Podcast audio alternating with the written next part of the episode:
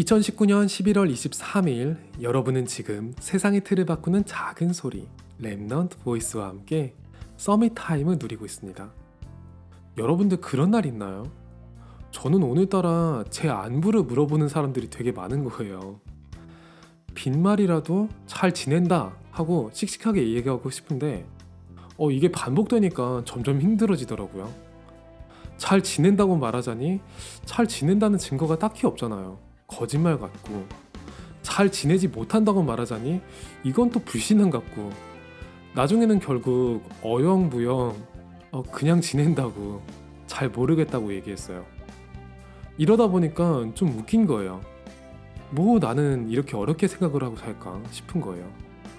그냥 못 지내도 다 잘 지낸다고 얘기하면 어디가 덧나나 걱정이나 안 끼치지. 그렇게 생각이 드는 거죠. 그런데 저는 빈말을 진짜 못해요. 제 사정을 뻔히 아는 분들한테는 거짓말을 못 하겠더라고요. 그래서 기도했어요. 하나님, 저 진심으로 잘 지내고 싶어요. 그리고 가만히 눈을 감고 제 마음속에 썸탑 노트를 열어서 하나님과 대화한 부분을 정리해 봤어요. 나 램디가 정말 잘 지낸다고 이야기할 수 있는 근거. 하나. 지금 기도하고 있으니까. 기도, 그거 말이 쉽지. 아무나 할 수 있는 거 아니잖아요. 둘, 기도를 하다 보면 떠오르는 말씀이 있으니까.